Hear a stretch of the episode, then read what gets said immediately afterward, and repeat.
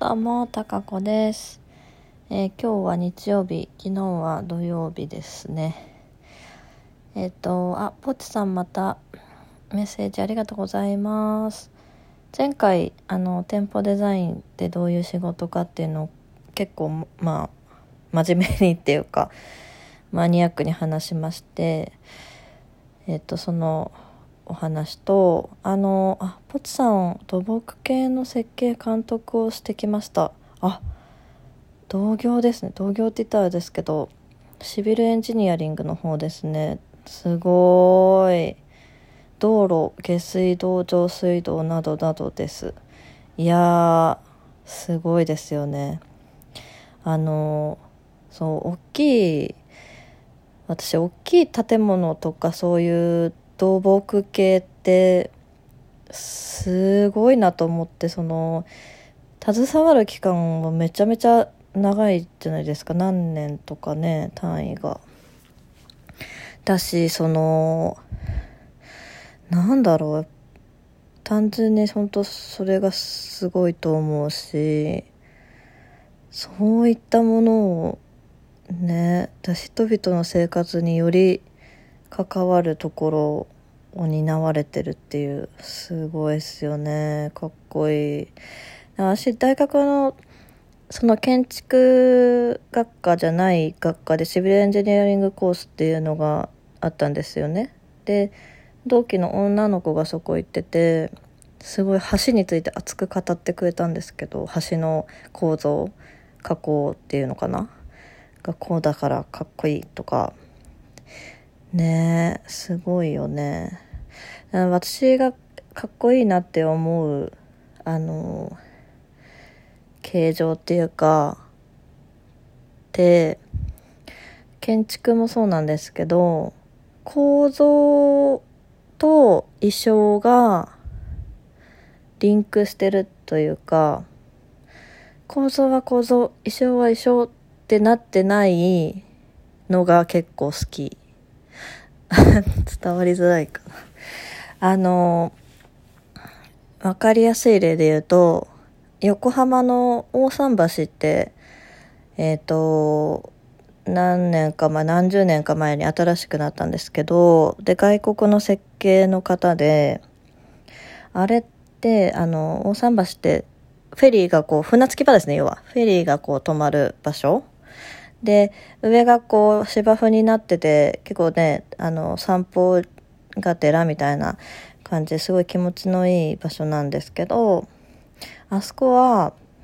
あの柱下の空間に行くとわかるんですけど柱がなないんです。柱がないっていうかイメージするようなまっすぐのこう柱がないっていうのかな。でその大学の時になんかそういうなんか一つ取り上げて論じなさいみたいなのがあった時に私は大桟橋を調べてもうあんまりうろ覚えだけどもあのそう。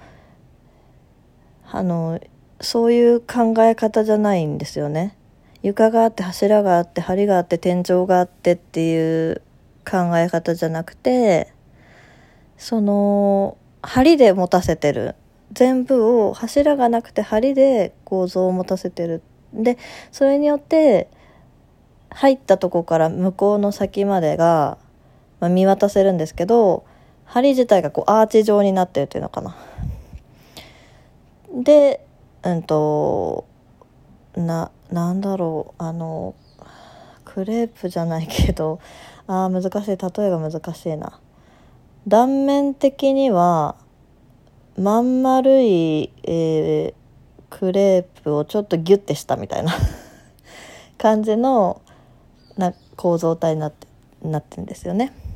だから上もデッキその芝生のあるデッキとかもこうなだらかになってて丘みたいな感じになってんですけどそれがねもうすすごいなと思って考え方がやっぱ全然違うなと思って 3D ですよね。どうしてもねあの床柱梁って考えると全部 2D で考えちゃってる感じがあるんですけどそれを特にやっぱ外国の設計の人ってそういうのが多いかな。ザハさんもそうですよね。新国立競技場結局ダメになっちゃった案だったけどその最初にコンペに取ったザハさんの案はまさにそういう感じ。曲線だらけ。曲線しかないみたいなのがすごいなと思ってね。思ってました。そう。あ長くなっちゃった。そんな感じで。いやだからすごい大きいものを作られる方は本当にすごいなと尊敬しております。でえっとねあそう昨日美容院に行ってきたんですよ。で私の性格がすごい現れるなと思ったんですけど基本私気まぐれなんであ今週行きたいって思ったらもうその時予約するみたいな。だ今回も木曜日ぐらいにあもう今週ちょっと伸びてきたし行きたいってなって。で私結構ずっとボブだったんですけど最近ショートにしたらもうショートから抜け出せない沼にはまっててちょっとでも伸びるとやっぱ気になってってきてそのはなんだろう耳にかかる感じとか手触りとかもですぐ行きたくなるんですよね。で最近 えっとねちょっと前までは3年ぐらい同じ美容室に行ってたんですよ表参道のあのラフォーレとかある通りのから1本入ったところにあってでその時は私ハイライトを入れたかったからそういうのが得意だよみたいな美容室を選んだんですね。ですごいね人がよく皆さんよくて4人ぐらいのスタッフさんなんだけどみんながみんなこうニコニコしてるし話しかけてくれるしめちゃめちゃ雰囲気が良かったのだからずっと通ってたんですけどうんとコロナになってコロナになってこういうの流行り始めてなんかもう家の近くで行けたらどんなに楽かと思っちゃって。で表参道まで言っても何十分ってかかるからまあ、職場のは近いですけどってなった時になんかねふっああとそう行かなくなっちゃった理由ね。はそれもあってあともう一つはその4人のうちの1人がまあ位置としてはアシスタントさんなんだけど例えばシャンプーしてくれたりとかすごいなんだろう会話もその名古屋出身だったんだけどその子が。で出身も近いねみたいな話でなんか盛り上がってたんですよね。ですごい楽しいなとかって言ってたんだけどその子が、うんと、ある時行ったら行っていなくってで「あれ今日あの子いないんですね」って言ったら「うん実家に帰っちゃったんだよね」ってなって「あそうなんですか」ってまあ結局辞めちゃった？で地元の方で美容師さんやってるのかわかんないけどなんかバイト始めたって連絡あってみたいな。でなんかそれもあってなんかこう別になんだろうね。その仕上がりとかも大事なんだけど私的にはそこに求めてたものってその行った時のくつろぎ感とか楽しさ会話の楽しさとかを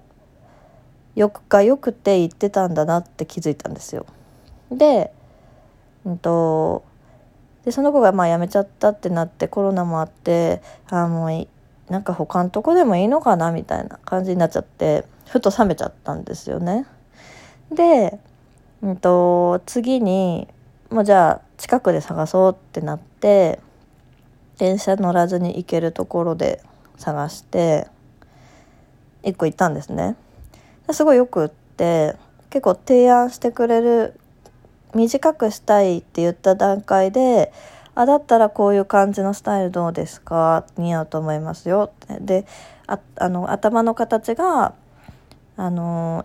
高子さんの場合頭の形がこう丸くなってるからいいから普通にカットしてあのショートでいい感じになると思いますよ。ってで前髪とかはちょっと流し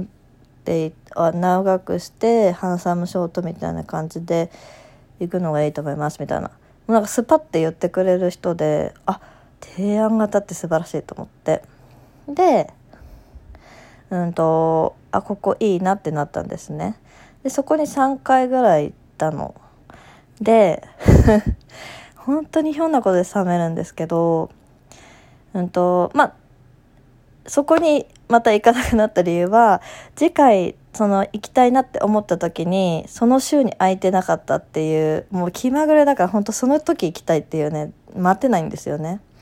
っていうのともう一つはその前の会計の時にあのホットペッパーのポイントを、えっと、いくつか使うっていう予約で行ったんだけど向こうがそれを忘れちゃっててでもちろんその返金みたいな感じポイントを戻してはくれたけどなんかああそういうところを抜けてたんだとか 別に全然あると思うんですよそんなことぐらい。だけどなんかそれもあってまた違うとこにもう明日行けるとこに行こうみたいな感じになっちゃってなというのともう一個があの前回と全く同じ話をねししたんですよ。私ユーミン好きなんですけど向こうが最近休日はユーミンのルージュの伝言をかけて皿洗いしてますみたいなでそれをね全く同じ風に2回連続で話をで